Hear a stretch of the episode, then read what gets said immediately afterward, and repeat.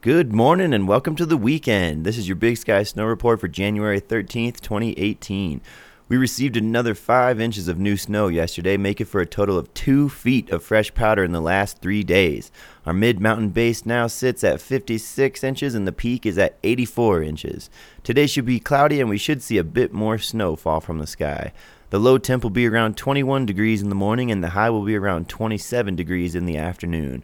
Wind should be blowing out of the west at around 15 miles per hour with gusts as high as 28 miles per hour. This storm cycle has made for some absolutely marvelous skiing.